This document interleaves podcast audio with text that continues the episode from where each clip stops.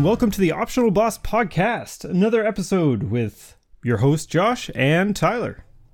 I am the other host that is here, and I am also happy to be here. Don't sound so enthusiastic. I've had a long day. This is fair. I've done I've done a lot of driving, and because I've done a lot of driving, I've done a lot of singing. So I might sound a little bit raspy. And uh, I arrived. I mean, anyone who says that they don't sing during long car rides is a damn liar. Can This can we just throw true. that out there? Yep, yep. No one needs to be talented to be alone in the car and having a good time. Oh hell no. No, no. But uh, when your good time lasts for about six hours of your day, it starts to have some repercussions. You start going a little insane. Yeah. So uh, yeah, if I sound a little a little bit weathered, uh, you know it's just because I had a great time. That's uh that's understandable. I, I don't think anyone can blame you for that. I would hope not. That would be rather rude of them. But uh, now that I am here, uh, what you been doing? What you playing? Something, something that's not Omori?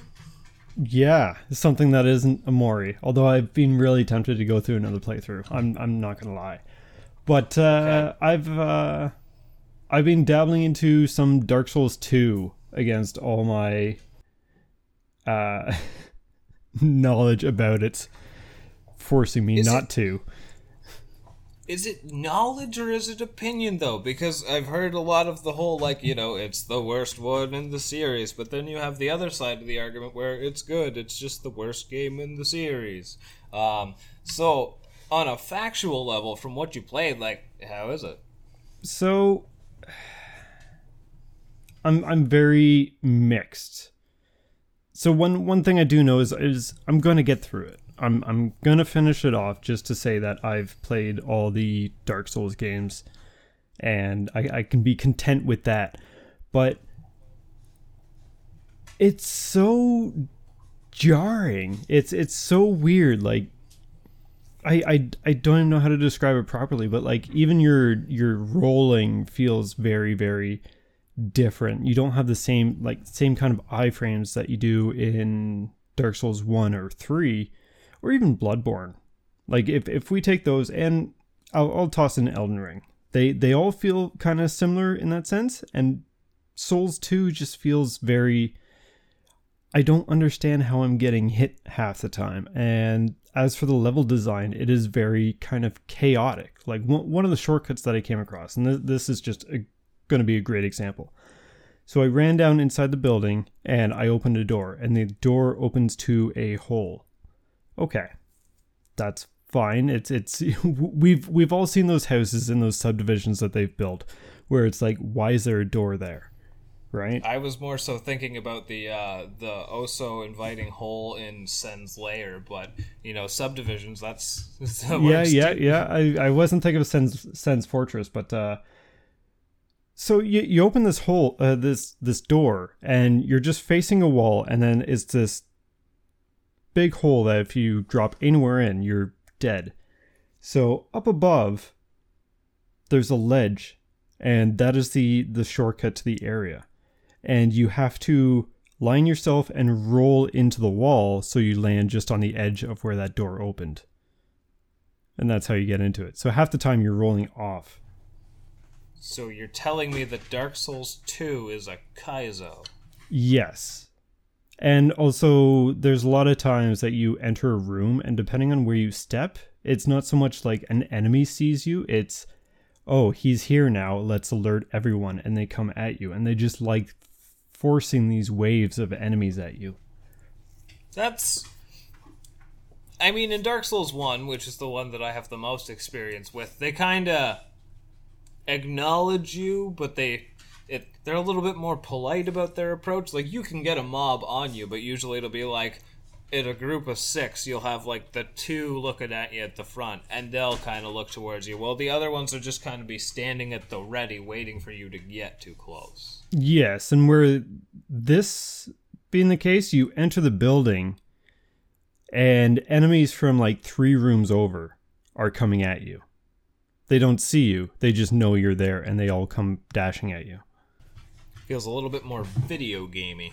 A lot. It's like they understood that people like the difficulty, but they didn't understand why they like the difficulty. Yeah, they made a hard game, not a good game. Yeah. Where Dark Souls 1 and 3 are hard games and they're good. Now, as for is Dark Souls 2 good? I mean, it's it's fine. In a sense, is it a good Dark Souls game? Hell no. But is it a fine game? Yeah.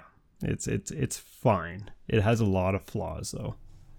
I'm gonna I'm gonna touch on something that'll no doubt come up again in the future, but uh Dark Souls 2 or Axiom Verge 2? For which? Which one's better? No, no, just which one just you just, it's making you feel things more.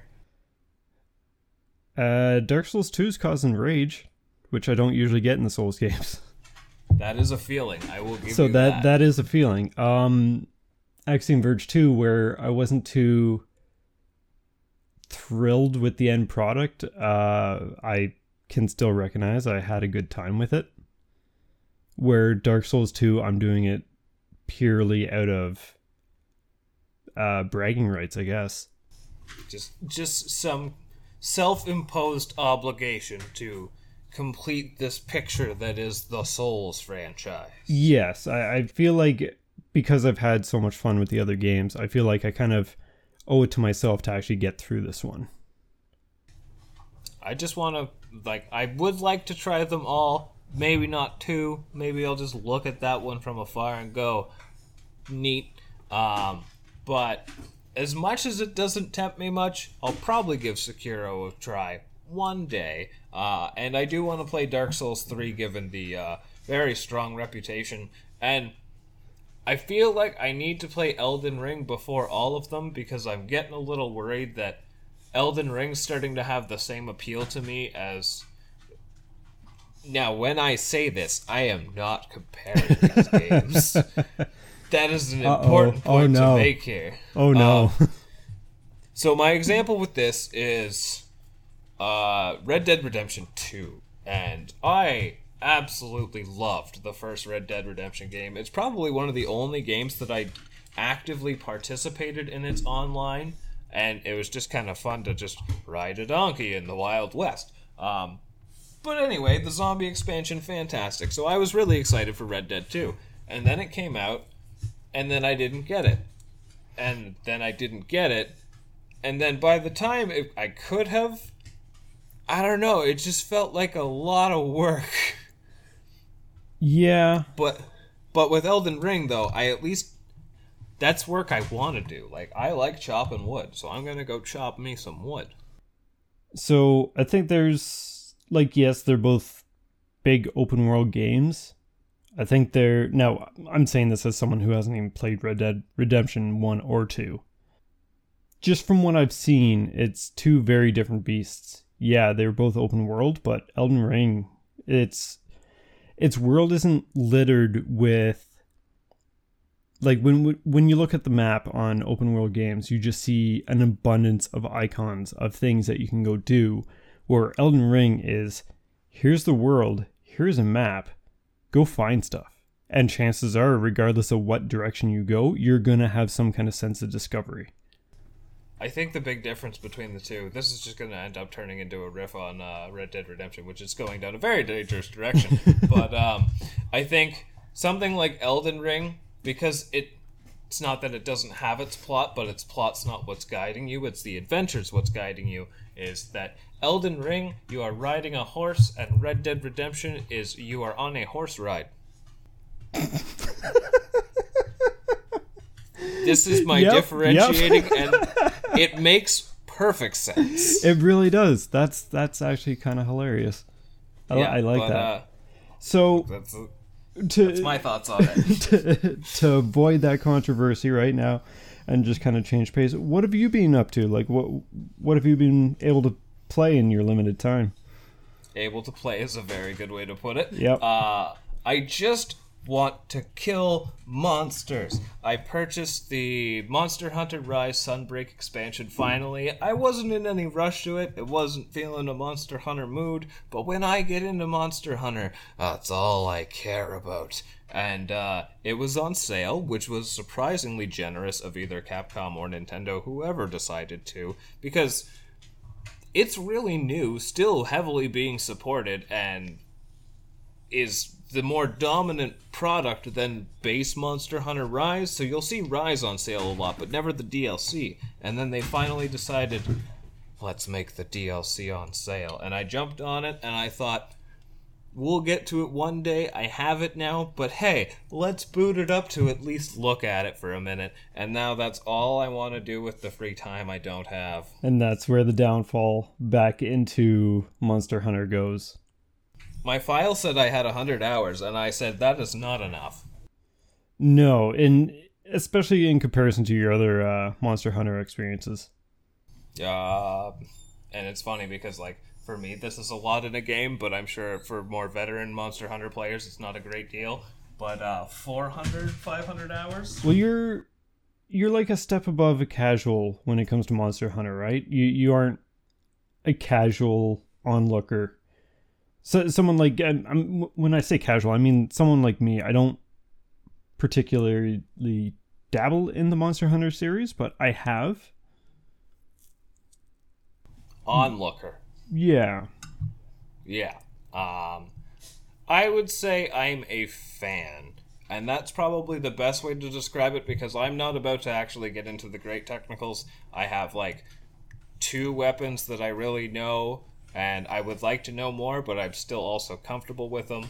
I'm not going to be able to tell you busted armor sets are built. I just like hitting things with a hammer. And wearing their skin. I do enjoy wearing their skin, yes. um, oh, no, that's the thing I just said.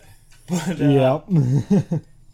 yeah, so I can't really speak on that one too much because I've only dived into it for about maybe two hours, but I will say I am loving it and I am eagerly looking forward to more.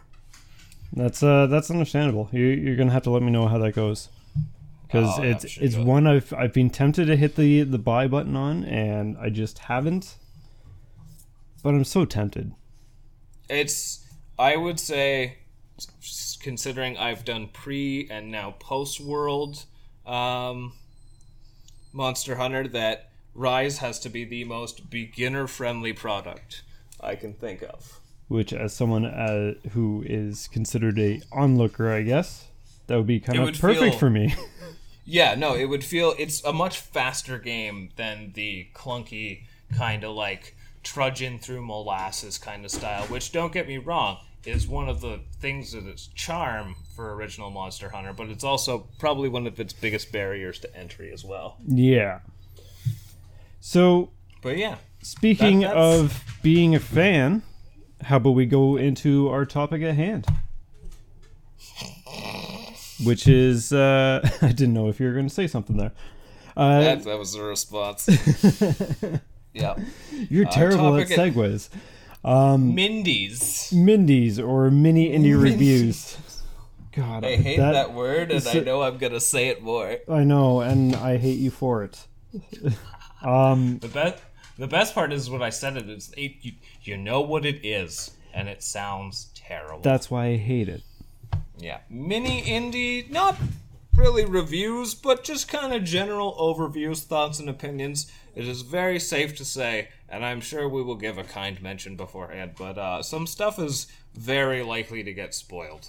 Yeah, but, the, um, these are essentially a handful of games that uh, we've kind of picked that we both uh, have copies of, have both played within the past year, I think, anyways. And we just kind of enjoy and want to have a small discussion about, but there's not enough of a discussion for per game. So we each have our own notes as standard, and uh, yeah, the the first one that we want to talk about is Astalon: Tears of the Earth.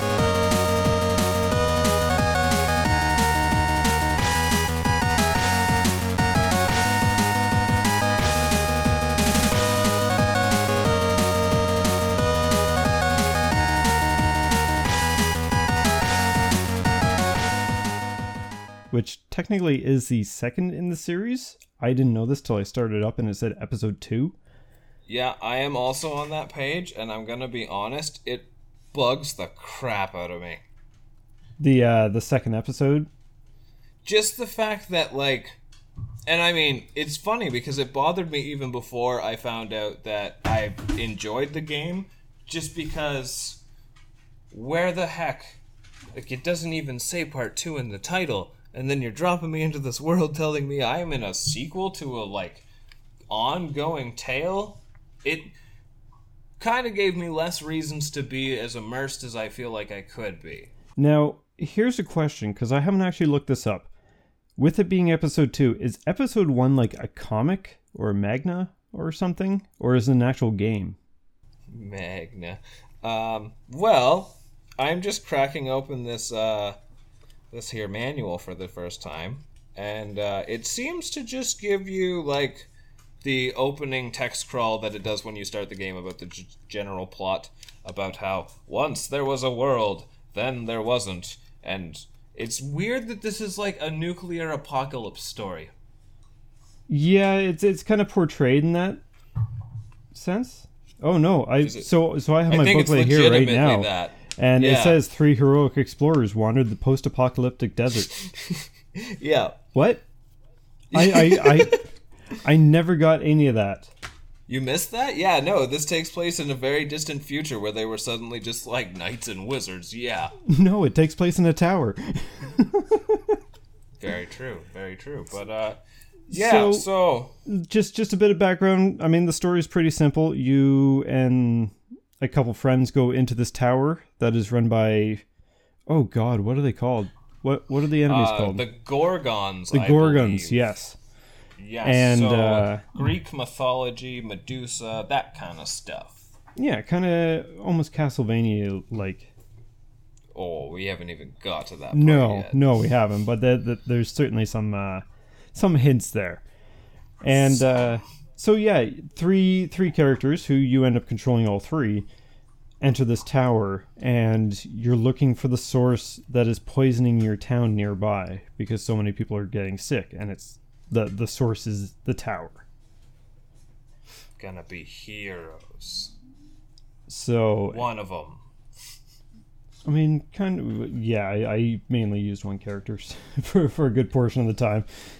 That was actually uh, something I wanted to bring up. Uh, how so? I mean, the core gameplay I will say is pretty solid. Anyone who is remotely familiar with Castlevania Three is uh, it's a lot like that, where you have three very different kind of play styles um, that you can not freely swap per se. Um, but you can switch into some are going to be more useful for your range scenarios, exploration, what have you. And it is really a solid kind of thing to bring into a Metroidvania format. But it's very obvious that some characters are going to outweigh others. And that kind of takes away from it a little bit, at least for me personally. A little bit. Like I, I found some of the scenarios kind of a, a pain in the ass to have to trick back. So you, the way that you change characters, at least for the first half of the game, is you got to go to a well, let's call it what it is, a bonfire inside the It's a tower. bonfire. But it's a much cozier bonfire. It is a much cozier bonfire, but uh, it does respawn. Uh, does it respawn the enemies? Uh, I'm pretty sure. Oh, oh, only for, only like- if you rest at it. No, I think enemies always respawn per room, but mini bosses don't. Right.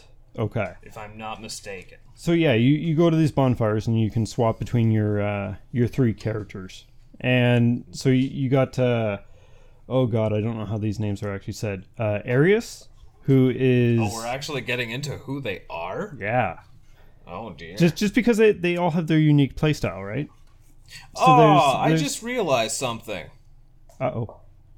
I don't know if like, so- I don't know how I missed this actually initially. Um, there's spoilers on the front of the box. Yes, with the other characters that you can get. Did not clue into that right away. No, I noticed that as we were sitting here. That's hilarious. Yeah, no, So- because going into this game, I genuinely thought it was strictly going to be the three, And, uh, well, it threw a curveball with me by literally throwing in a guy who wrote a book that turned into a franchise about killing vampires, kind of. Kind of, yeah. So Kind of. that there's a small spoiler. There's more than three characters in the end, but uh, We did say spoilers were yeah, coming. yeah, we, we, we aren't going to be able to catch them all. But uh, so yeah, you, you start off with the the first three. You got Arias, who's like this. He's colored blue. They all they all seem to represent a color, and uh, he's a warrior. So he has a sword. He has a shield. I don't think the shield really does that much, does it? Not, till not until you get some abilities with it, anyways. Because then you, you you can get abilities and stuff to uh, to dash around and faster swings and all this kind of stuff as well. I want to say the only thing the shield does until, yeah, you actually purchase like a skill upgrade or something for it is it's the only character that has any defense at the start of the game. And then you have Algus, who is a wizard and kind of the main protagonist of the story, I guess we'll say. That would probably be the best way to put it. Yeah, the story's kind of. I'm pretty sure he's the reason why we're all here. Yeah, in in a sense. I mean, Titans are also a thing in the world, and essentially Algus has a pact with the devil. I'm not going to try and say his actual name. Oh, it does it have it in here? Yes, it does. Uh, a P- Azamothethep. Um, where are you in here? The Black Knight. The most generic of villains. yes, the Black Knight being the most generic villain ever, which is, See, is I've- fun. I thought it was funny. You could purchase the um, his backstory, and it's just like, okay, I still am gonna kill him. I mean, his his backstory was okay. This this is going to be a bit spoilery. Um, his his backstory you, you learn in kind of three pieces, right? And you buy it off the devil, of all things. And we'll get into why that's actually a thing here in a minute. But uh, it's essentially, oh, your son's sick. What do we do? We can't spend the time that he needs for us to make him better. Well, just sacrifice him to the Gorgons. And then he gets Yes. this hatred for the village. Hi, we're a like- neighborhood cult, and we would like to take your child. And it's like, wait, wait, wait, that's that's that's not okay. So Yeah, get he'll be a hero. yeah, uh, ju- just just very strange. Just Yeah, I'm not about to say the the plot didn't really win any awards with me. I I'll give be pretty straight up about that. yeah, It was serviceable. It gave us a reason to play the game, I guess. it, it worked with this theme. So Yeah, get uh, getting into the whole devil thing, which I've kind of tied into because it does go into the actual gameplay. Um, anytime that you die, the devil brings you back because he has uh, Algus has a pact with him, and so every time that you attack enemies and all that kind of stuff, you get these orbs, and then you can buy upgrades and all this sort of stuff uh, through through the devil, and then he brings you back to life. The backstory being one of them. Souls. Yeah, they're The they're- enemies they're drop souls. souls. It's it's Dark Souls. how's how's that for a a weird turnaround talking about Dark Souls at the beginning and tying it into a game. well, I mean, I guess it was bound to come up since it has Souls. Hmm.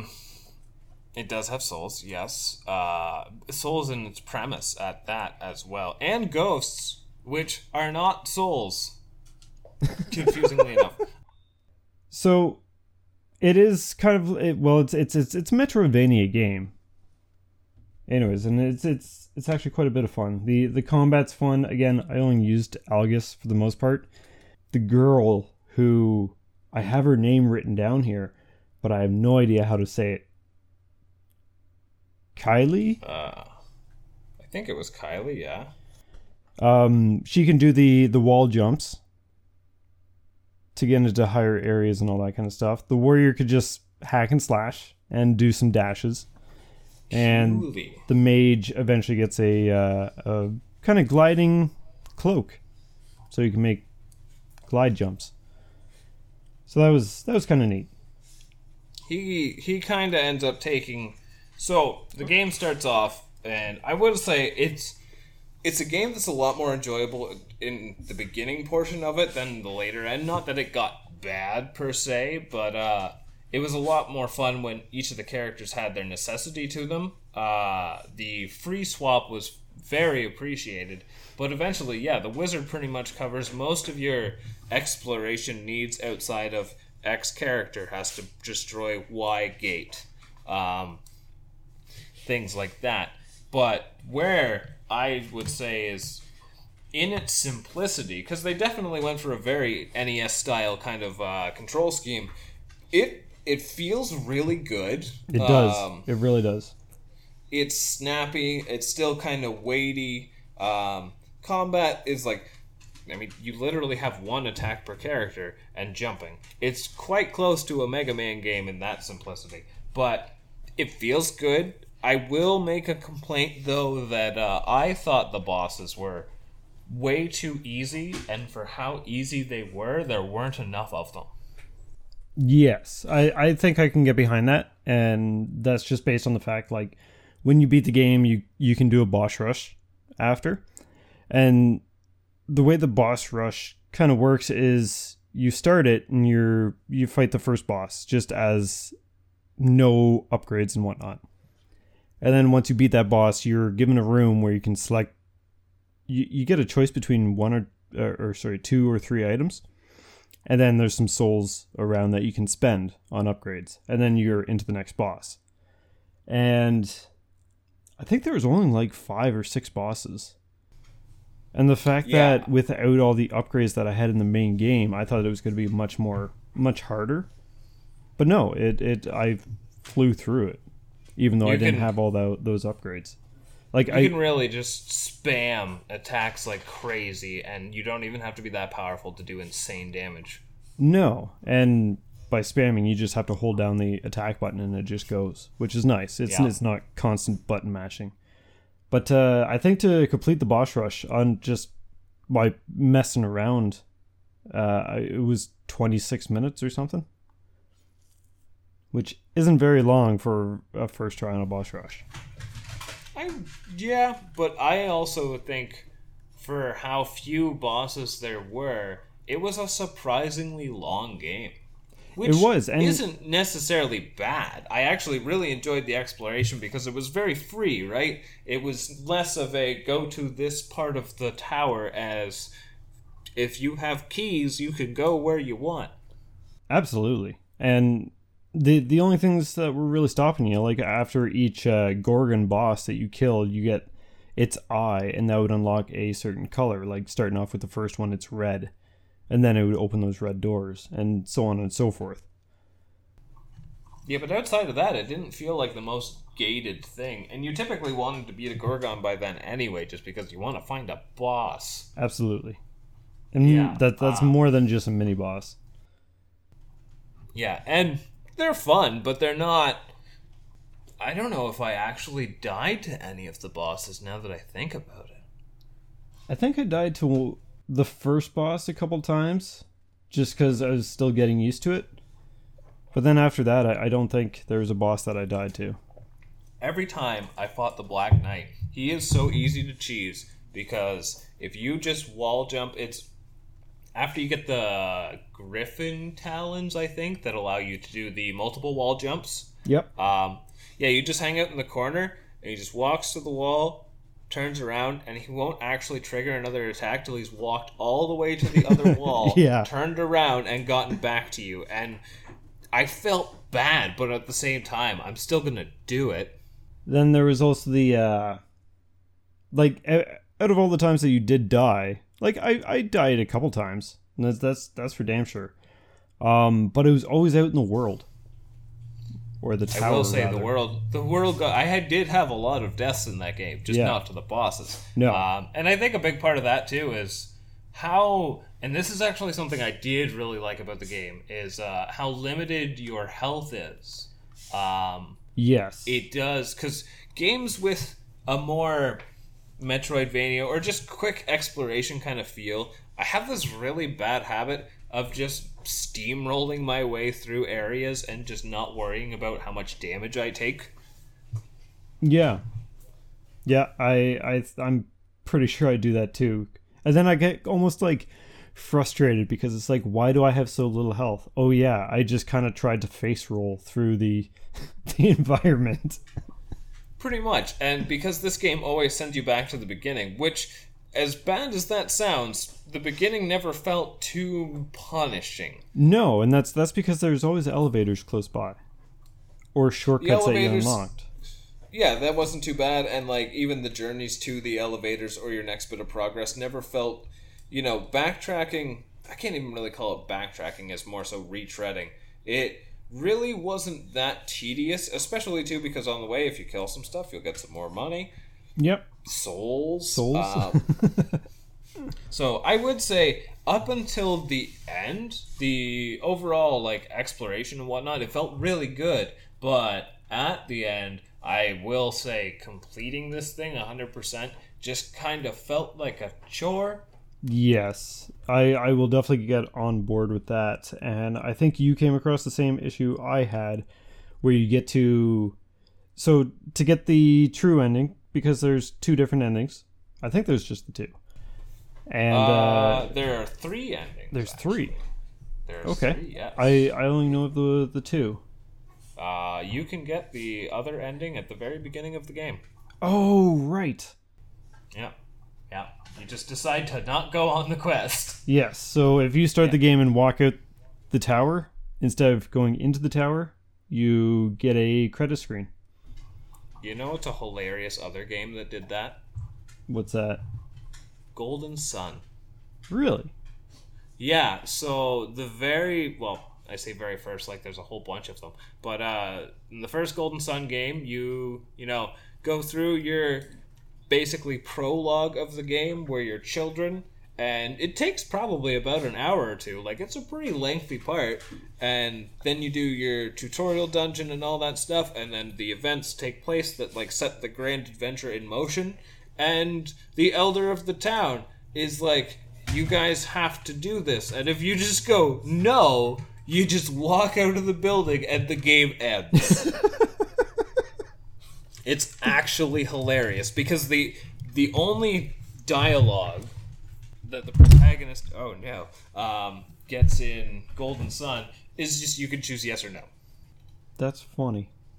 Yeah, I, I, I like that, and I kind of wish that was a. Oh, this is going to be a controversial take, but it has to be said. Um, I wish you could do that in Secret of Mana. that'd be really good actually. You need to, to handle this sword and save the mana tree. How about no? Just toss it back in I the did- river. I definitely remember saying no. It was like you're a ghost. What are you gonna do? Seiken Densetsu 3 is so much better. Oh, I'm not gonna start on that. Nope. but I had to throw a shout out. Anyways, back to Astalon. Yeah, Um, uh, s- So yeah, that, So- that's one of the endings. You just walk out of the tower. Uh, but to get the true ending, you need 100% map completion, and that can be very, very upsetting when you are stuck in 99 and have an entire tower to scour through to try and find out what you're missing. Like its its map is great and all that, and the layout and design is all great.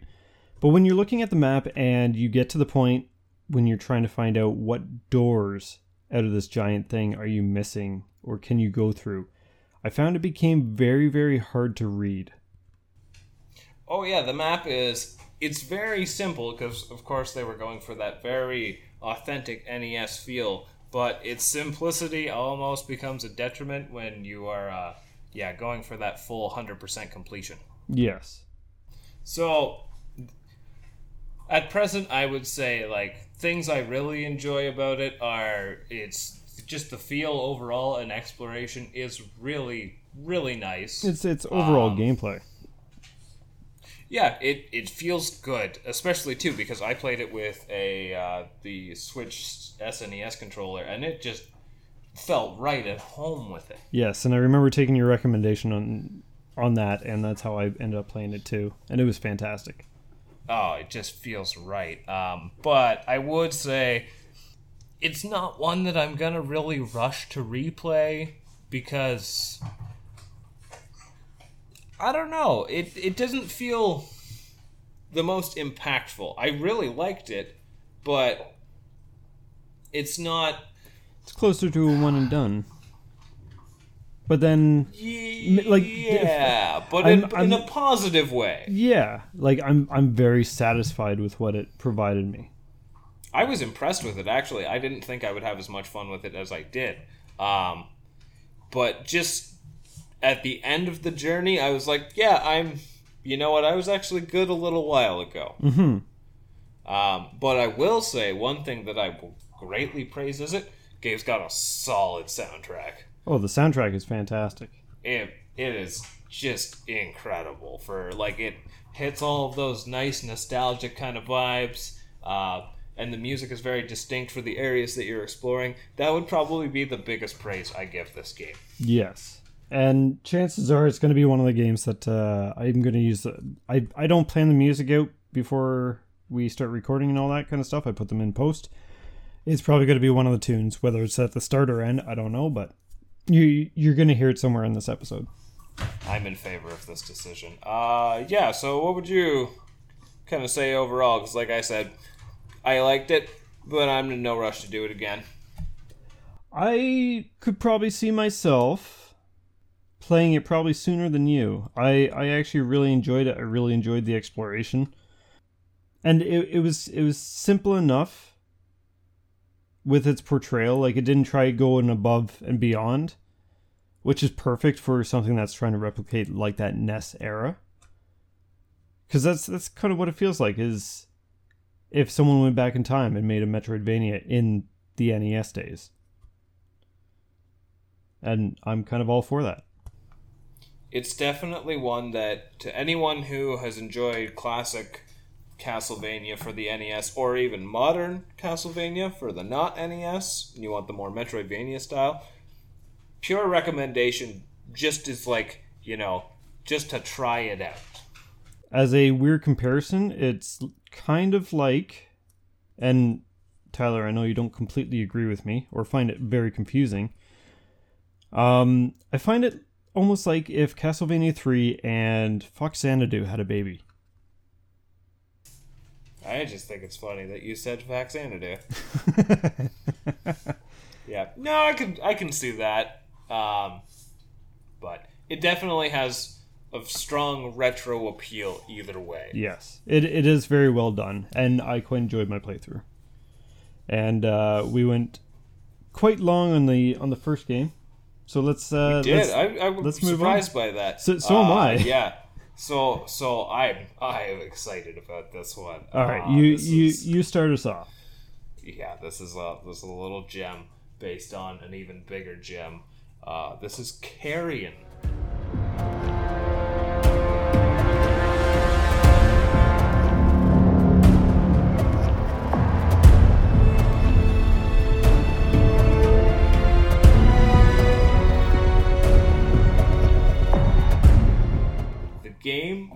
You are the monster, which, as someone who I mean, you know, I'm not really much of a movie guy. I've watched a good handful, but I'm not really the type to watch movies. Yep. Um, but John Carpenter's The Thing is just one of my absolute all-time favorites. And then uh, the lovely folks at Phobia Game Studio, and then published by Devolver, decided let's give you that, but a game. Um, and I mean, it's not specifically the thing, obviously, copyright reasons, and it's got to have its own identity. Oh, it's it's, it's very inspired by it. it's there's a lot of very obvious uh, inspiration from it, yeah. But the entire premise is that you are the monster, and it's kind of cool how instead of being a complete power fantasy of you are the monster, it's almost the sympathetic side. As weird as that is to portray I'm, a game I'm- where you I'm are trying to think of the, the sympathetic humans. side. Okay, so the way that I say the sympathetic side would be on the sense that the premise of this game is that you are, I think you are a bio weapon of some kind, just a genetic mutation created by men. Yep. You might even be an alien. I don't know if they ever actually explicitly say what your source is, but I'm gonna say you're an experiment given how in the gameplay, like you find upgrades for this facility, but you're contained by a research facility throughout the whole game, and then once you actually become a big enough freak of nature to escape your containment, you're on the loose. Um, Inside the facility. inside the facility, yeah. And so, of course, the first reaction to those who are able to, which is fair because it's also your reaction, is to immediately kill on sight. Um, so that would be the sympathy, right? You are the captive in this scenario. You're just The- also the flesh-eating monster. This is true, and yeah, there's there's no origin that was ever given for uh, Which- for where it came from. Also, the flesh-eating sound effects are just on point Oh, they, this they they are extra crunchy. oh, it's fantastic. So Um, it's it's yeah, you you're this out out of bad bad way to describe it, but you're this gelatinous blob that goes flying through the corridors of a facility, and you literally snatch up people and eat them. And the more people that you eat, the bigger you get, and the stronger that you get. Which can also be a bit of a detriment. So you do want to do some damage to yourself the odd time. Uh, it all depends on what you're trying to do. So like, there's some corridors that you'll get an upgrade through, where or sorry there, there's later on an upgrade that you get where it lets you squeeze through these tiny little uh, holes throughout the map. But if you're too big you can't separate into those tendrils to go through. But then if you're too small you can't bust down doors or any of this kind of stuff either. So it's it's it's always a balance of managing your size and obviously the bigger you are the more health you have. So you kind of want to make that balance but the bigger you are, the easier you are to hit as well. Yes. But the bigger Yeah, you are, the um, easier it is to grab other enemies. or just do all sorts of crazy things. I will say, and this is probably one of the things that I can find people who play it either absolutely love or despise. It is the weirdest controlling game. It is, but like once you get it, it makes Oh, it so much sense. good. And it is And so not- smooth. Well, and from like a horror aspect too, the way that you can just literally slither through vents and then you can just kind of peer on them from below, and then you just rip the vent off the hatches, pick up someone, throw them across the room to disorient them, and then just grab three and chomp on them. Like it does a really good job of making you feel like a horror monster. Oh yeah. The the just the even the animations like when I remember the first time I was playing it and I grabbed a, another human one one of the other scientists and just sat there for a minute and just seeing some part of me just turn into these teeth and go nom nom nom nom nom nom nom and just ripping this body apart like a dog with a chew toy. Oh yeah, just flinging limbs around, and it is It is gruesome. It is disturbing and so satisfying. Yeah, uh, one thing I can I can't praise Carrion enough for is the fact that it is one hundred percent what they set out to do. It like they took the concept and is there's no arguing like yes this is exactly what it would be if you were this creature in this what scenario like nothing feels weird about it it all makes perfect sense for the idea that was trying to be conveyed and it's just fully realized mm-hmm And it's not too long either. I I, I feel like it's just long enough.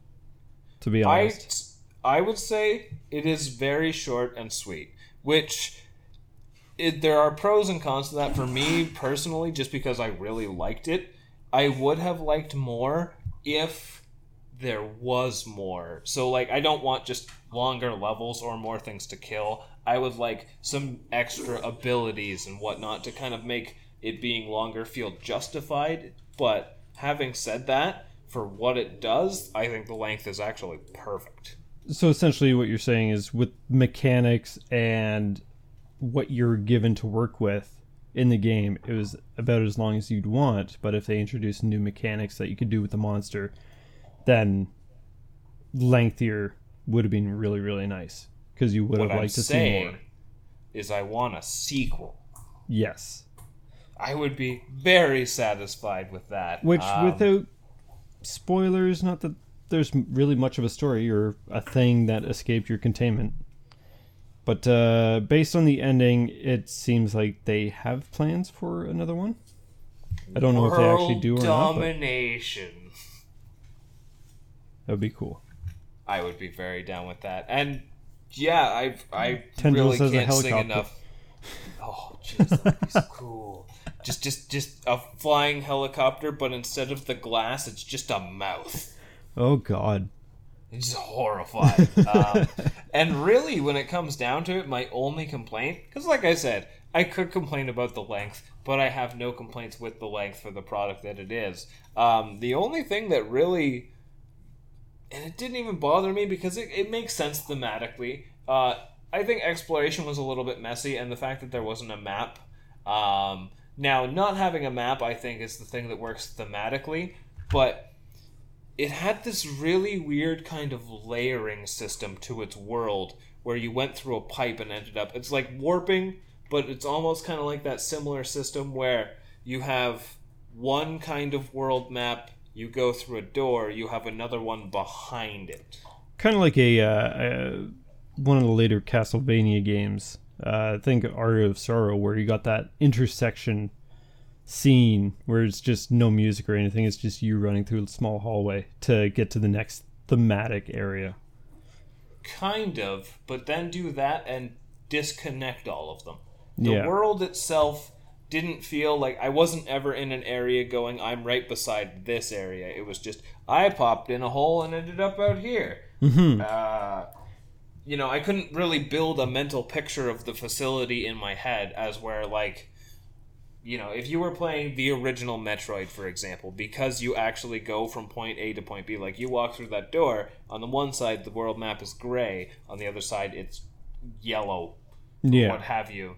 Um, you can put two and two together. As where the whole time you're in this facility, it's just like I don't know where I am, but I am making things worse for everybody that works here. Um, and then it ends. You don't know. You don't know if you're feeling like it's this like something that I've been looking at most of the game, going once I get there, that's probably the end. Um, so it's not that the level design was bad. It's that it didn't feel as much like a world as it did like levels. Yeah. I I can definitely agree with that. Which is weird because there is potential for backtracking. You just have no idea. Like, I'm sure if I spent more time with it, yeah, I could probably memorize what's going to take me where. But for the most part, I just kind of was going with the motions, and then the game was over, and I was said, that's a good time. I know there w- there was a bit of a moment that I was lost for a little bit, and I kind of had to think about my area and kind of like make a mental map in my head, and then eventually I got out. But yeah, it the ending just kind of sneaks up on you. It's like, oh, okay. And there are a couple of flashback scenes that kind of give hints to your origin, but it never actually does tell you the origin. And you, you control the scientist, you run around, whatnot. It's it's almost like he helped you set you free or something. I don't really remember what happened in them, but uh, I, I know it had to do with the origin, not necessarily of you, but how the incident happened. I think what it actually was is you are a scientist seeing the aftermath of you escaping. Was it the aftermath? I think that's what all those like random whenever you would hook up to I think a computer or something like that, and then yeah, it would take you to be the person because you can see um, like leftover bits of the tendrils from going through the vents and whatnot, and they look a little bit decayed, like they've been there for a while. Um, Okay. and so, but it also, well, I mean, I'm not going to get too much into the ending. I think we've been, we've kind of spoiled it, but we've left it vague enough that like go go play it. It's like four hours long. Um, It's a good time. You won't you won't regret it. yeah, it's it's It's a power fantasy. to Come on. oh, it's but it's also challenging enough to not be a complete power fantasy. Like you get killed quick in this game. Yes. If something is killing you, you will not live unless you get the heck out of there or just start whipping things around. it's so much fun to just throw things. Just wacky waving, inflatable, flailing arm tube man. Everything. Wacky waving inflatable arm flailing tube man. Wacky waving inflatable arm flailing tube man. Except it's actually eating people. Yes. And a lot of Um, tentacles. so many tentacles. But yeah, I would say my summary on Carrion just just so so good. If you like horror and if you like neat things, go play Carrion. It's it's such a unique experience too. I mean, That- I just the feeling of the game, like feeling uh, controlling the monster, just feels fantastic. And There's nothing like it. no, no, there's not. And it's it's just it's beautifully designed. The the sound effects, how crunchy they are. We we said it at the beginning. It's just fantastic. Highly So it's- recommend. It's it's it's a good time. It's not very long. It's it's certainly worth uh worth checking out just for some quick power fantasy. Eating flesh. Wearing its skin like in Monster Hunter. No, you can't do Ah, back around. that. Ah, the God, I turn. can't wait to hunt some monsters.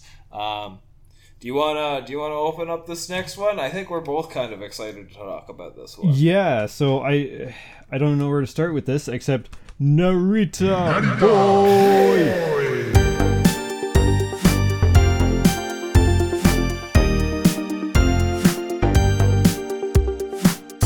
The red people have gone crazy.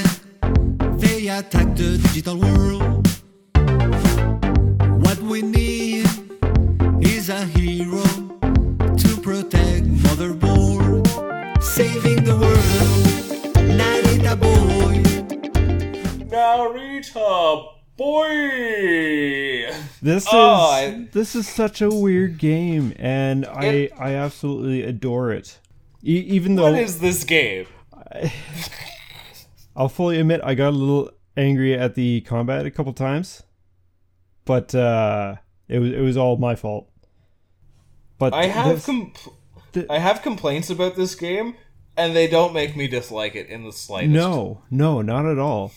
It is a very very strange kind of like '80s retro trip with it. It's it's almost like the entire game's in a CRT monitor from the '80s. Th- So- think think kind of Tron. I think a better way to explain Narita Boy, and it's very odd for me to be the one who's going to be making the movie references, as I said previously, not Yep. really much of a movie guy. Um, but it's got a lot of vibes of Ready Player One. If Ready Player One wasn't super cliche, someone might get mad at that, and you know what? That's fine. Um, I I, Yeah, I don't even it- know what Ready Player One is, so that's that's fine. They they can get mad at me. It's- It's the movie with the references. Um, but uh, it's it's the whole like computer world type situation. Tron was a little bit more of like. You know what? I don't know what's a better. I'm I'm I'm thinking this as aesthetically, Tron has the has the bright neon lights of well different colors. Uh, uh, yeah, and that very 80s, early 80s kind of. Uh, I don't want to say like hippie style, but just kind of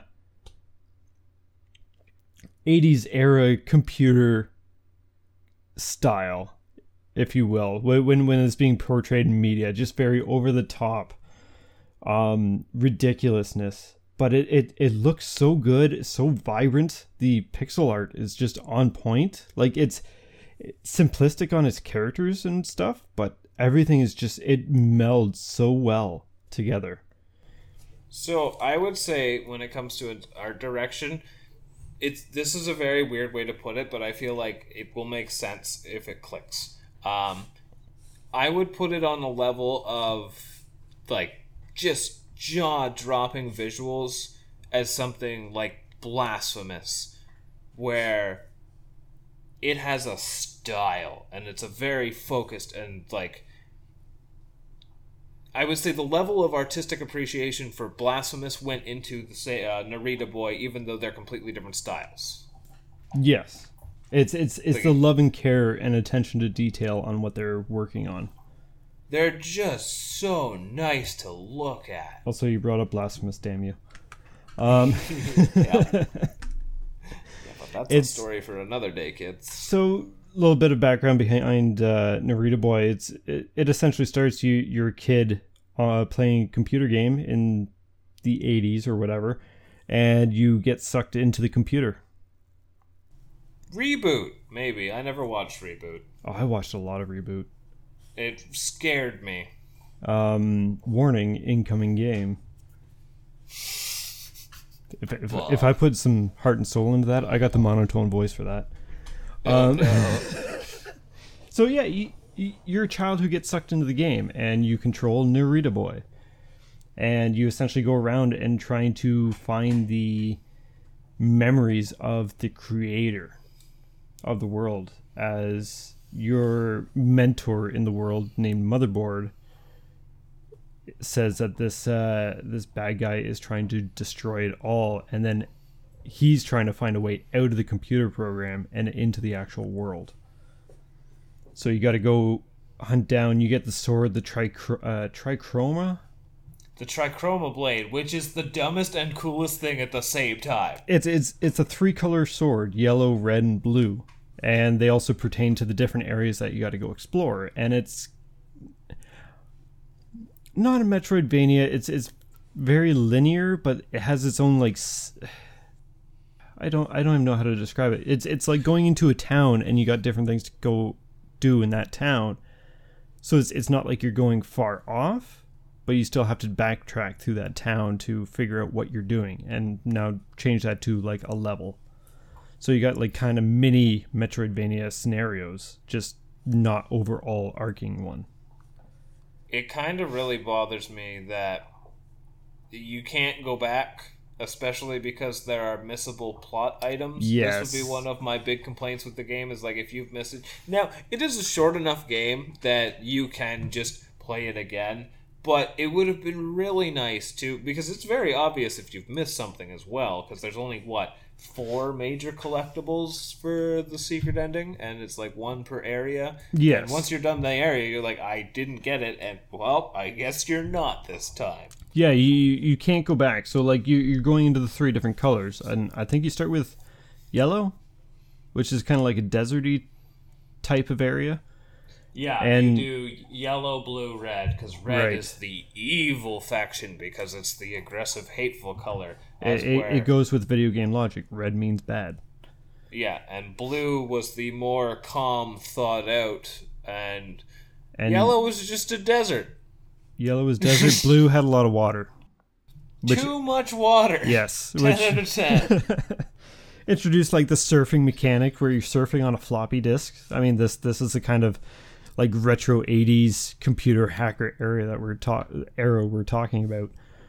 So it it it had a lot of nice callbacks. The story was, I I honestly found like when when you're searching through the creator's memories, I I found them kind of boring, kind of sad, and then they got really good. And it's like, holy crap, a lot happened. it was a huge tonal shift for what's happening in the game, but it wasn't It unwelcome. It was a fantastic pace breaker. It was a nice pace breaker, and yeah, it was like the little bits of story that you get earlier in the game. Yeah, it starts off a little bit slow and just you think generally depressing for the sake of being depressing. But once you get, I want to say, to like the fourth to sixth memory, you actually really want to know what's happening with this plot. And then once you're shot out of these, vi- and also I have to say the visuals in the memory shrine, like the background that morphs, I don't like it. It's creepy, but it's also really cool to look at. It yeah, Um, the a, a couple of them. It's like what the hell is going on? But it, it's it's like a train wreck almost, except good. Because Oh. you, you you can't look away for a little bit. It's like what the hell is this? The game This- it's- has it's- so many, and this is one of the things that I think what makes me appreciate Narita Boy so much. It has so many tiny moments that I still think about and just make me smile because, like, uh, for example, when every time you do like a major teleport, you'll do the dance and then puke. Yeah, like, you're you're like, yeah, I finally got here. Oh, my body just realized what happened to it. Ugh. it's Um, it's, it's like if if you imagine going through a, a teleporter, just the the amount of body whiplash that your body gets would get. I I would imagine it's a mildly nauseating experience at best. Yes. Or um I don't remember his name, but he's the guy kind of like at the base of like where you go to all the different parts of the trichroma. Um and he's just the big dude playing the synth piano. Right. Yes. Oh, I- just I- so cool. that there's a lot of really good like small characters littered throughout the world, and then that's the thing. Like as as you're going through these, we'll we'll just call them levels for each color. They're still populated by members of that society, if you will. They're programs. Yeah, and They, it, they are it's very much programs, yeah, because they like I do this. This is my purpose. And then let's get into combat a little bit. Like combat was pretty pretty good. It's kind of brawlery for being a, a sword swinger. It's got it's got a bit of uh, side-scrolling beat 'em up kind of feel to it. Yeah. Especially too the way that a lot of it you're locked into the screen like it's an arena. And it's just like the game goes into fight mode. Yeah. Um, which is one of the things. That's definitely where you first learn. We're not playing a Metroidvania today, are we? Yeah. Um, but that swinging that sword feels so good. It's just so heavy and chunky, and also your charge up face laser. As much as I didn't use it, when I did, it's always cool looking. And it's so OP. It, it's it's essentially you just open up your face, shoot a laser that goes right across the screen and kills everything. Aside Well, from I bosses, most- but the the sound design in that game is amazing. All of the little kind of like very retro computer style beeps and bops are so perfectly timed and it works so well. People who are uh, prone to epileptic seizures probably shouldn't play this game. oh yeah, with with all the neon lights and flashing, I'm pretty sure the game has a warning for it. There were there were a couple uh couple parts of the game where even I was like, "Whoa, this is pretty intense." Yes. Um, Yeah, if if if you suffer from uh, from epilepsy or very very photosensitive, um, maybe maybe maybe ask a friend about this one.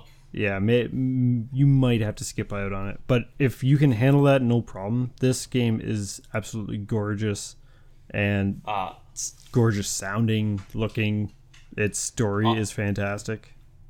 on the note of its combat as well, though it wasn't the most groundbreaking thing, uh, it did feel good, and also it got reasonably challenging at points. Oh, yeah. you've got multiple different enemies that you got to tackle, and then you have the whole color switching mechanic, um, and it doesn't introduce them too often. But like when you get the upward sword swing, like everything feels good and exciting to discover.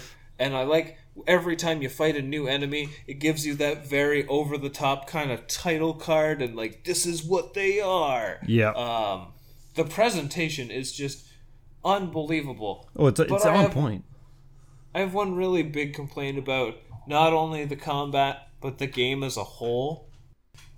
It needed consequences other than just minor setback, like you go back two screens whenever you die. Yes. Because it ripped away the meaning of any kind of challenge. Um, And th- you know those the bo- those fights that I ended up dying a couple times. I got sloppy because there was nothing at risk. Yes. And it's it's it's something that I can definitely agree with because it made combat kind of meaningless, right? But at the same time, so. if you're gonna kill me, I loved how fast it brought you back. It, it Oh, has yeah. that uh, almost Celeste like feature. When you die, you're instantly brought back. At the beginning, of course, but There's It- some it was dirty just- backtraps and auto saves in that game. Yes. Uh, one thing that makes uh, dying really not that bad as well is if you're low on health and you die and get reset. Say say you know you're going into into a battle and chances are you aren't going to live. Just run into the enemy, die, and you respawn right there to start the fight over again with full health. I did that a lot. So did I, it's and- and- very abusable. Yeah. So it, it kind of took away that challenge, which I liked and I didn't like. I didn't like that it took away from the challenge, but I liked I had options. I think another, mm, yeah, I could say this is a bit of a complaint that I have is as much as I love the world and I love the wacky kind of characters, the computer programs and whatnot. I really didn't care what any of them had to say. they all talk in such like, and I think it's hilarious. It fits the flavor of it so well. But they talk in this very incorrect tech jargon, like it's a religious speaking way of sorts, and it just. It's not even that it doesn't make sense. It just feels so convoluted for the sake of convoluted, which a small part of me actually appreciates because again, I like how it actually fits the theme of the world. It was but very I skipped almost every conversation because they just kept going on about things that weren't actual sentences. Kind of past the point of being endearing and being too much. Yeah. Now that said, when it came to like the key plot stuff, like with the memories and whatnot, because they didn't do the tech jargon kind of language, um, those were actually more than like I wasn't skipping through stuff when it came to that. But the NPCs with their quirky dialogue and whatnot, I know I missed a bit just because I, t- they all just talk so much, Yeah. and it doesn't amount to much. Um, I think the boss fair. fights, though, were just solid. Oh yeah, they they were a lot of fun. And I I know I died my fair share. I died a handful of times. I want to say my standouts. Um, oddly enough, the last boss I didn't think was the most incredible. I really liked the one that you fight in the red zone on the train. I think they called him the Glove. I think that was his name, yeah. Where where he's very looking forward to helping you out and then you come back and find out that he's been hacked Yeah, or corrupted Yeah, he- or whatever. he was a really fun boss fight. And then there was also, and it wasn't really that hard. It was more just like an enemy rush. But uh, the like Mad Max style arena fight that you get into um, in the red zone, I Yep. thought that was just hilarious because you've got the guy like playing the heavy metal in the background and stuff. Uh, I almost think that you fought him, but I don't entirely recall. But it was just funny. The whole game, it. You It had so much air, charm. pull out your surfboard even though there's no water and just face plant just because you can And your surfboard being a floppy disk. and just yeah and it just makes the most hilarious thud um I think my biggest complaint with it was the blue zone with the Blue introduction zone- of water. I found like sometimes it there's was just hard. puddles There's just puddles that you just they're endless puddles and they an instantly kill you. yeah And some of the platforming in there, it was very hard to uh, differentiate between what you can land on and what you can't. i uh accidentally skipped the tutorial when i got the surfboard on how to bust out the surfboard Oh no! and so i for the longest time just thought it did when you jumped on water oh, and it was like, why did this trigger before, but it's not triggering now? Like, I almost thought it was like the surfboard wasn't a mechanic. It was like you were entering a section of the level where it was like, this is a surf zone. Because the first time they give you the surfboard, it starts you on it, right? kind kind of like an auto scroller. Yeah, that's kind of what I thought I was in for, and I didn't realize, no, you could just bust this thing out anywhere in midair. Yep. And if there's no water under you, you just faceplant. You just faceplant, and it's always satisfying. Um, but that I can't even really say is a complaint because that was just me accidentally skipping through this jargon text that they had, and then it's just like, oh, I got a really important mechanic, and I don't know how to use it. Yeah. But uh, I would say my final thoughts on it: uh, you turn into a horse. Oh yeah, I forgot about that. I thought that program was gonna give me a horse, not just I'm a horse now. yeah, that's that's a little bit of a spoiler because that's absolutely fantastic. When that happened, I just couldn't stop laughing. I I had I honestly had to put the controller down because it's like, okay, where's my horse? Oh, I am the horse. I, I knew. I think that was the one thing that made me go, okay, this game is incredible, and that's that's something that happens on rather early on as well. So it's just setting the tone for a great adventure. Yeah. All right. So, shall we get into the next one? Tails of Iron.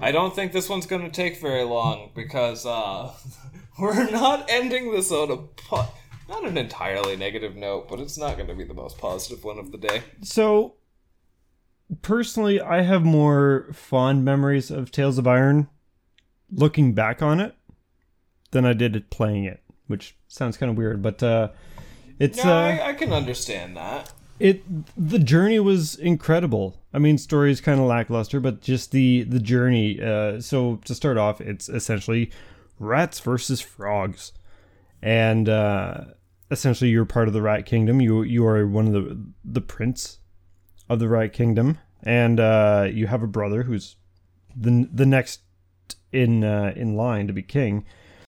So there's a tournament that day, and you guys go to the tournament ra- uh, grounds, and uh, the frogs attack, and they essentially kill the king and your brother, and burn down the village.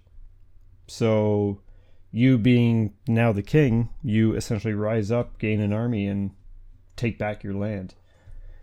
And it kind of has a emphasis on wanting to be like a side-scrolling Dark Souls with its It with gives its, you its that combat. impression. Yeah. But it really isn't like that at all. No. I would say the only thing that's Dark Soulsy about this is um, your quote unquote Estus flask, the bug juice, just because of the way it's consumed incrementally, and then once it's gone, it's gone. Which it really isn't, because I think you can just pick up bug juice from bugs. Yes, you, you can harvest bugs out on the ground. So yeah, Yeah. for for your healing, you essentially have this little jar, and you can sit there and harvest bugs that you find in the world. So as, as long as it's a bug enemy that you killed, you can harvest their insides and fill up your your healing juice, and then you essentially just chug it down.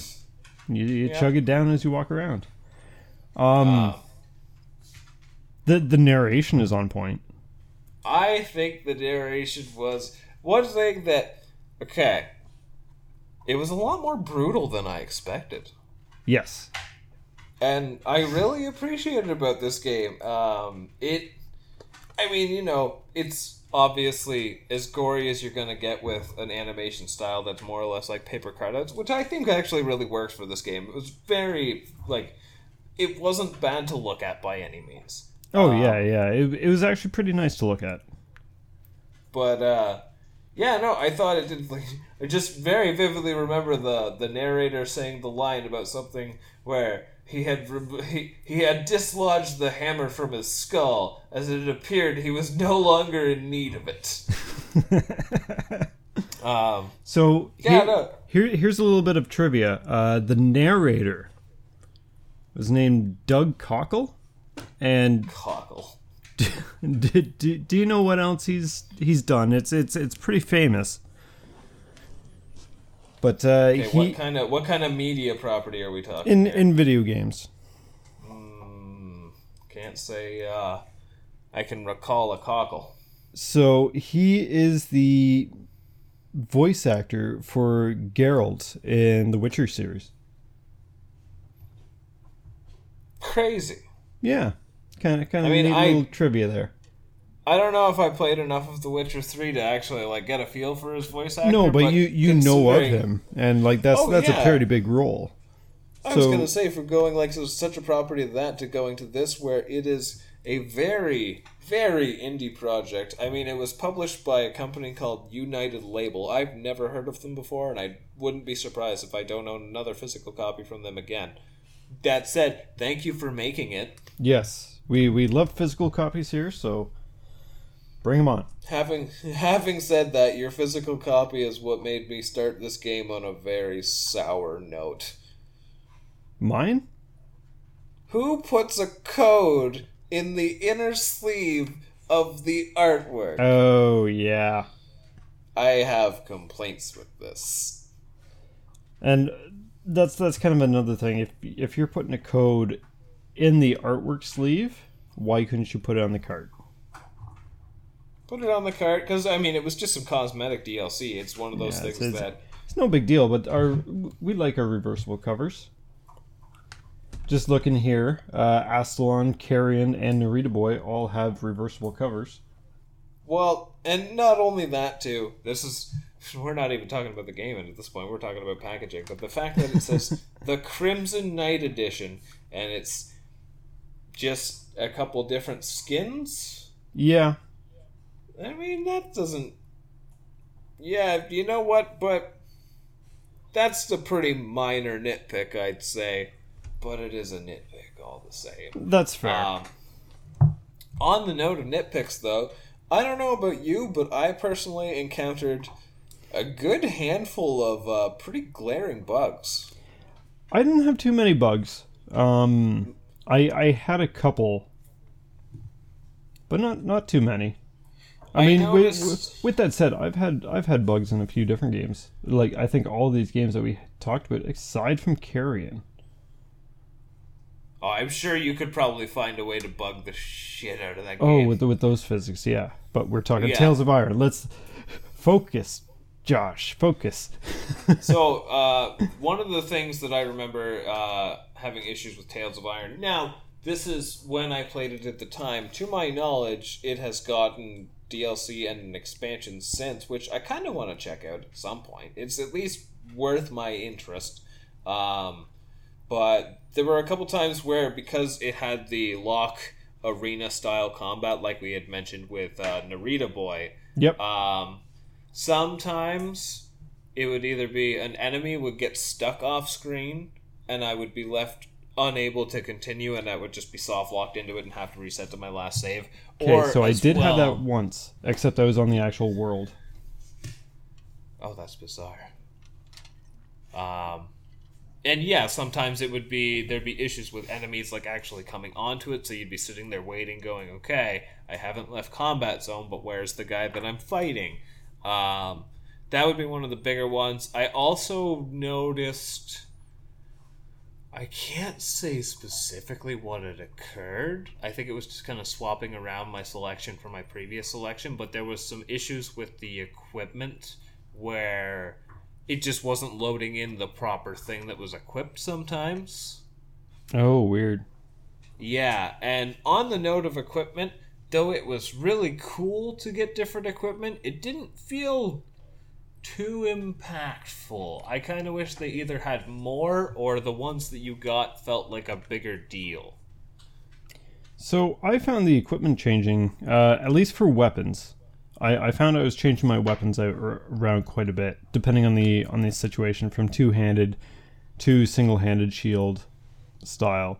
Um, I found I was changing those out quite often. But as for like my actual armor set and whatnot, not too much. I uh okay, this might be another me dilemma. So I happened to come across an optional boss, ba da ba ba da ba, and um, I see what in doing there. so, yeah, uh, I ended up acquiring a uh, basically a secret hidden super powered weapon, and I think it kind of broke the game in half for me. I remember you talking about this at the at the time when we were both playing through it. And Yeah, I remember going like- out of my way to avoid that. which was probably a good call. It probably made the game at least a little bit. Now, the combat, I'm not going to say it was the most involved thing, but it was fun. It was fun. Um, there was quite a few moments, uh, more during the boss fights, that uh, I may have yelled bullshit at my screen. Oh, it. I'm not going to say it was the best, but uh, I think for how easy the game felt at first, and then once you get like three enemies on screen, you've got two on the ground on either side and an aerial one, you actually kind of got to think about how you're going to do stuff. Yeah, it's it's semi strategy, I guess. You, It- you, you really have to pick and choose your fights.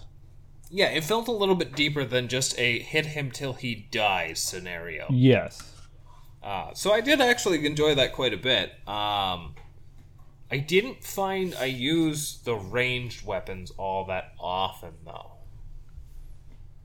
I don't remember if I did or not. I mean, I used them, of course, but uh, I don't remember how often. Because I mean, you you're always going to get those bugs that fly in the air. I mean, you could always wait till they're down on the ground for their split second and try and get an attack in, but uh, it was always just easier to shoot an arrow up at it, and then harvest its juices for healing. Yeah, and you, uh, I, I thought it was kind of neat too. Like, um, you'd be leaving bug corpses on the field, be like, I'm gonna take a couple hits, probably use up some of my juice, then harvest the bug halfway through this fight because I know it's a longer one. Yeah, and that, that the fact that you could do that was actually pretty fantastic. Yeah, so I would say I really like the combat, but I do wish that there was a little bit more variety in how you could play it. Yeah, that's that's fair. Because it was like there was what three different weapon types. There was spears, short weapons like swords, tomahawks, and then heavy weapons like great swords and axes and such. Um, I think so. Yeah. and then amidst those three weapon types, you just had a light and a heavy attack, and I think you could only charge the heavy attack. I think you could charge all of them, but don't hold me to that. Yeah, I know you could charge the heavy attack because that's how I got through the whole game. Yeah, I, I did a lot of charging. That's that's for Yeah. sure. And I want Yeah, to say, and- for the most part, I, I went with the two-handed weapon. Um, oh yeah, no, I just rocked a big hammer and I bashed everyone's skull in, and it went great. And the one thing that was really nice too is with a fully charged attack, you leap like halfway across the screen. It's almost Yes. an evasive mover as well. I mean, I'm I've used it as one. Yeah, It it saved my ass more than once. yeah. Um, so I like I liked the combat until it was the same thing all the time. Yes, it, it didn't change it up too much. I mean, one thing that we didn't really touch on is the different colors that appeared. So every enemy that was going to do a special attack on you had a certain type of tell. So you had yellow, kind of like I completely forgot about that. Yeah. So you you had red and yellow, and it kind of looked like frustration lines above their head. So if it was yellow, I believe you had to parry the attack, and if it was red, you had to avoid the attack by dodging. Yeah, red Uh, was either pa- I think it was parry, block, and dodge were the three Right, different signifiers. right, because there, there's white as well. One of the easiest games to parry in. My goodness, it Oh, was it was so reliable. it was really reliable. I mean, like if if, second- if you've ever tried to parry a Dark Souls, this is ten times easier and gives you an overconfidence boost. I mean, even parrying in uh, something like Breath of the Wild is a lot more difficult than this game. Yeah, you have a much uh, much lesser window for that.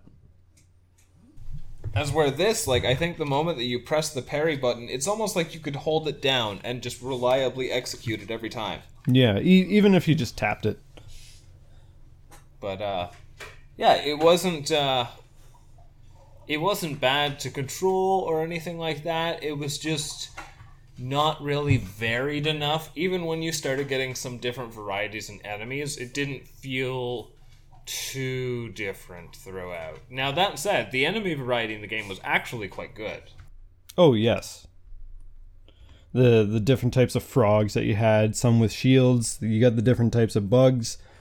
You got the bosses, which the bosses were okay. This is um so I'm going to start uh, delving into story territory and the story itself is not that complicated. It's a simple medieval kind of inherit the role of king, run the kingdom properly, and defeat those who challenge the kingdom, right? There's Yep. really oh, and another thing that I thought was adorable, everything was conveyed through like image speech bubbles. Yes, the, there's no actual words spoken. It's it's all these like little speech bubbles. Yeah, it's it's just Yeah. they'd show an icon of something and or an arrow saying go this way, or a picture of you arrow and then like a food thing, and it's like you Or can like- get food this way. or an upcoming boss, or if someone was held captive, it would be like saw him so and so way by taken away by this thing. Yes. Um, I thought that was really charming. It was adorable. It it gave the narrator purpose as well. Like it didn't feel weird to have one. No. Plus, he was great. again. The narration was on point. Yeah, um, but the story itself, in the sense of the directions this game goes, is hilarious. At least I thought, because I remember I asked you, and you said it all seemed like pretty standard fare, but I thought it was funny how it starts off. Okay, we're at war with the frogs. This makes sense. We'll go do battle with the frogs. But also, we have to deal with the zombies of our dead ancestors that we Yep. didn't. Okay, we've got we got zombies, which I guess it's medieval. You know, I can build a little, buy a little bit of a sorcery and necromancy in my story. That's okay. I thought it'd be a little bit more war grounded, but then uh, you It, go it- beyond. it was more zombies. of a not surprising thing for me. The zombies. It was. It wasn't surprising. It was just a oh okay. So we're introducing a more like fantasy element to this plot, right? Mm-hmm. And then we just go deeper underground and we find steampunk moles that have developed cars and guns and electricity. and we work to recruit them on our side to win our kingdom over. So we no longer have to use these peasantry swords and shields. We can start using mole guns. They had jetpacks. Yeah. They had jetpacks. This is these are these are moles. They can't even see. They they were essentially the engineers of the world and for some reason I want to say that they've been separated from the Rat Kingdom and Frog Kingdom for ages. Like they, they were just kind of forgotten about to live their life in the in the soil. Oh, I'm trying to remember what it was. So the one thing I did enjoy in the game because this is just something I can appreciate in any game is just a good arena optional stuff. Um, and the fact that most of your arena challengers, outside of the ones that you had to do for the plot, were all just parodies and homages to classic wrestlers was hilarious. Oh, there's so many. Yeah, And n- uh, not not just to wrestlers, but they they had like all sorts of Easter eggs from different games to wrestlers to icons. different and- properties. Yeah, Yep. uh, what is it? There was the Thor rat. Yep. Uh, Thor Rattinson or something. But yeah, it's it's a game that has a very dark and serious tone, but isn't afraid to not take itself too seriously. Yeah. It's it's Yeah. it, it has its serious parts, but also has its silly parts, and it it it works. I think overall for myself, I'm not about to say it's a great game by any means, but I really like it. It's yeah. It's it's good for a playthrough, even one or uh, even two or three uh, later on down the line. Like it's it's I'll, I'll go back to it one day. I I know that short. I, 'cause- I remember. Yeah, it's it's it's not too long. I want to say maybe six eight hours. Yeah, like I did everything that was available to me, like all of the side quests and whatnot, and I don't think I came anywhere near to cracking ten. Yeah, Um, yeah, and of It's- course I want to check back and see what this alleged expansion is all about. If it's more skins, well then I'm not gonna play it again. yeah. I'm It's- gonna be mad. It's a good game, not a great game. I'm glad I've played it. I it it I'm happy to have it in the collection. Hundred percent. That that would be uh, how I how I feel about Tails of Iron, Crimson Knight Edition. Crimson Knight Edition. yes, So- yes, Yeah, that that was four pretty solid indie games. Uh, so we we got no. we got Astalon, we got Carrion, we got Narita Boy, and we got Tails of Iron. So Narita, boy. so I'm gonna ask a fun, difficult question on the spot of you. okay. What order would you want to play these in? Or m- more, to- more likely to replay them in? So, So basically, starting rank with these games. yes, what would be your So at the very bottom, yep? we have.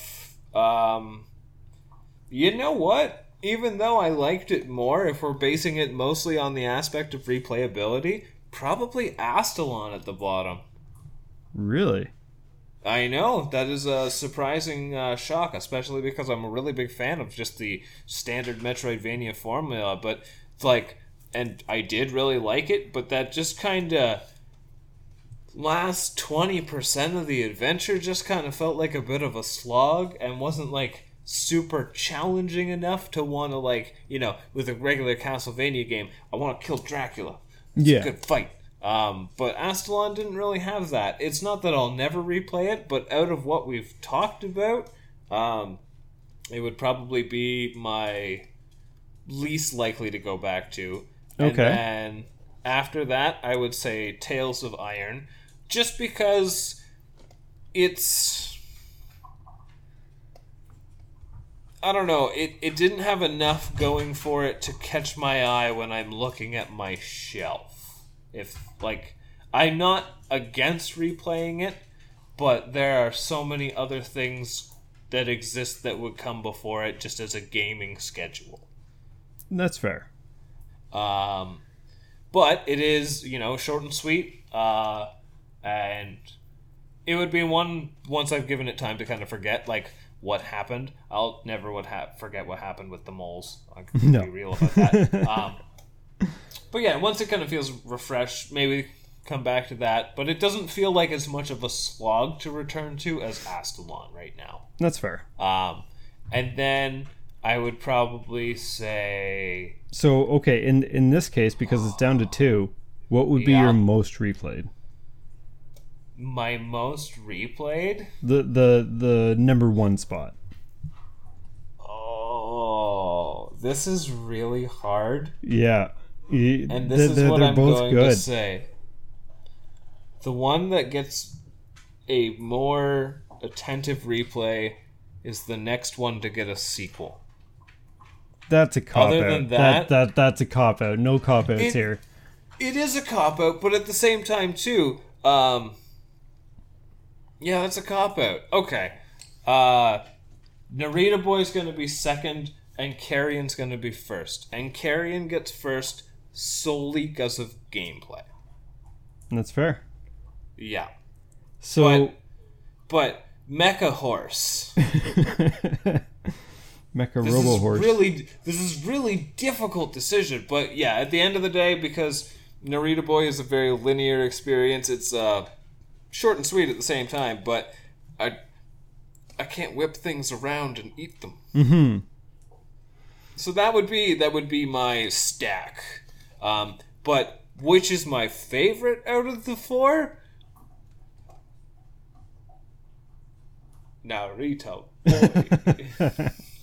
I was waiting for it. It's like okay, there's a pause, there's a delay, so there's going to be something said. I did it little. You you did, but that, little, that's but- fine.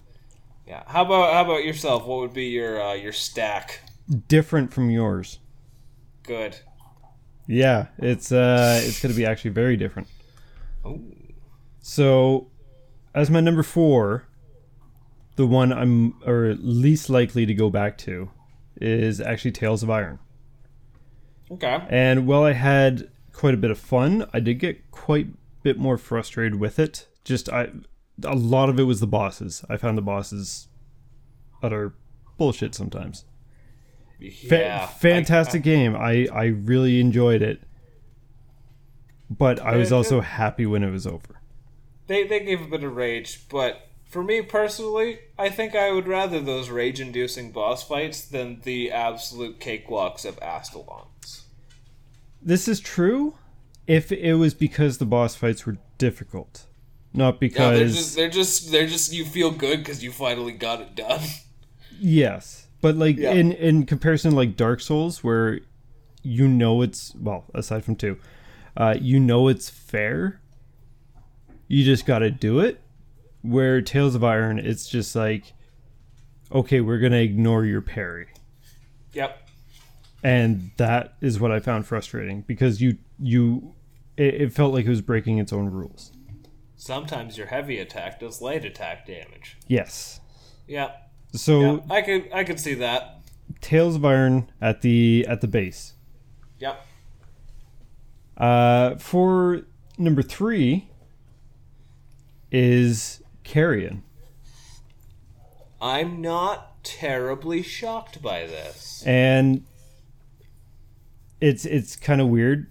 Carrion, it's it's absolutely fantastic. Do do not let me understate under, understate that. It is an absolutely fantastic game.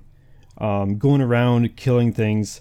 I think my biggest issue is so for one, I beat it in one sitting, but when I beat it, I was also sick, and now I can never disassociate that. Weird game to playing sick, but you know. Um, That, that's why I don't like um, Star Wars Episode One. So I, I, I don't think there's a lot of people that do. accurate, but I understand the association. Yes. It's it's it's a weird association, but at the same time, Hey, it's you, you'd rather be sick with carrion than replay Tails of Iron, so that says something. yes, it's it's Carrion. I'm definitely going to go back to one day and uh, recheck out, but uh, I got enough things on my plate at the moment. Fair. So, uh, with two left, Okay, okay. Um, I'm gonna guess that now between the two. So Narita Boy is very much like just a very strong fondness. It is just a.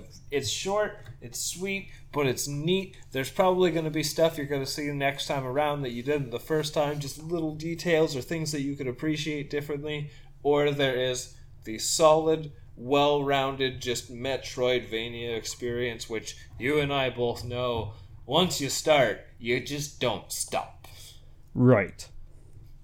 I mean, th- it's we're down to two very very solid games, and so as my number one, it's going to have to be Narita Boy. Boy! that makes me happy. So I it, it was it was a big toss up because I know you don't think that there's much replay in Astalon, but uh, for me, Metroidvanias are sometimes better on the second playthrough. I found like thinking of games like Hollow Knight and stuff. I really enjoyed on my second playthrough. Um, with Astalon, I don't know if it's because it didn't do enough near the end, because the ending can be a little bit of a slog, but I wasn't ready to put it down. And the other game that had me feeling like that was Axiom Verge. Ooh, that's that's bringing up the ex-wife. Yeah, no, I can I can see that, and I also feel that uh, a good Metroidvania experience only gets better when you feel like the more you learn about it, you get the ins and outs, you learn new tricks about it. They they just feel good. They do. And just making Algus overpowered was just I, I, absolutely adorable. Freaking loved It it. is, Um, it is very fair, and but- you can also kind of like tweak other playthroughs, like kind of have him on the back seat. yes. This this is very true. Although I feel like I'm not going to use the the warrior. I'm, I'm going to use the warrior the least. I'm going to use bow kicking up walls lady. Oh, she's so good. She is. Yeah. So I chose Narita Boy, and a lot of that is because Astalon, I know the story and all that kind of stuff. Narita Boy had a lot of really, really neat things going on, especially with the memories, with the with the actual environments and everything. So I found like if I went back to it, I would discover a whole lot more having a better understanding of what's going on. So there's going to be just- those things that I can pick up on now. It's just somewhere you want to hang out. Yeah. Just especially if you take acid, I guess, with all the neon lights. Oh no, no, that sounds like a terrible idea. All right, well, uh, you got any got any closing statements? These are all great games, and if you have a chance to try any of them, I highly recommend it. Like I may have put Yeah. Tails of Iron on, on the bottom of my list, but at the same time, if it's if you have Game Pass and it's on there, give it a shot. I mean, it's it's it's a good time. If it's on sale, grab it if you like that style of game.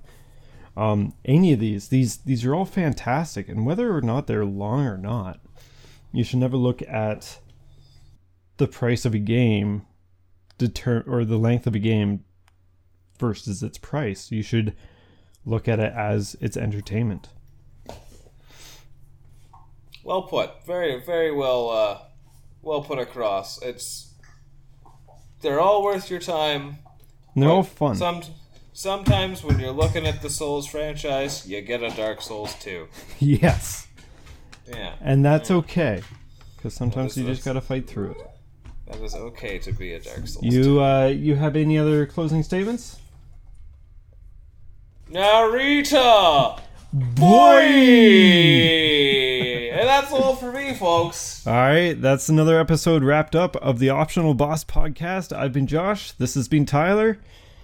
And we will see you on the next episode. Take care. Mecha everyone. Horse.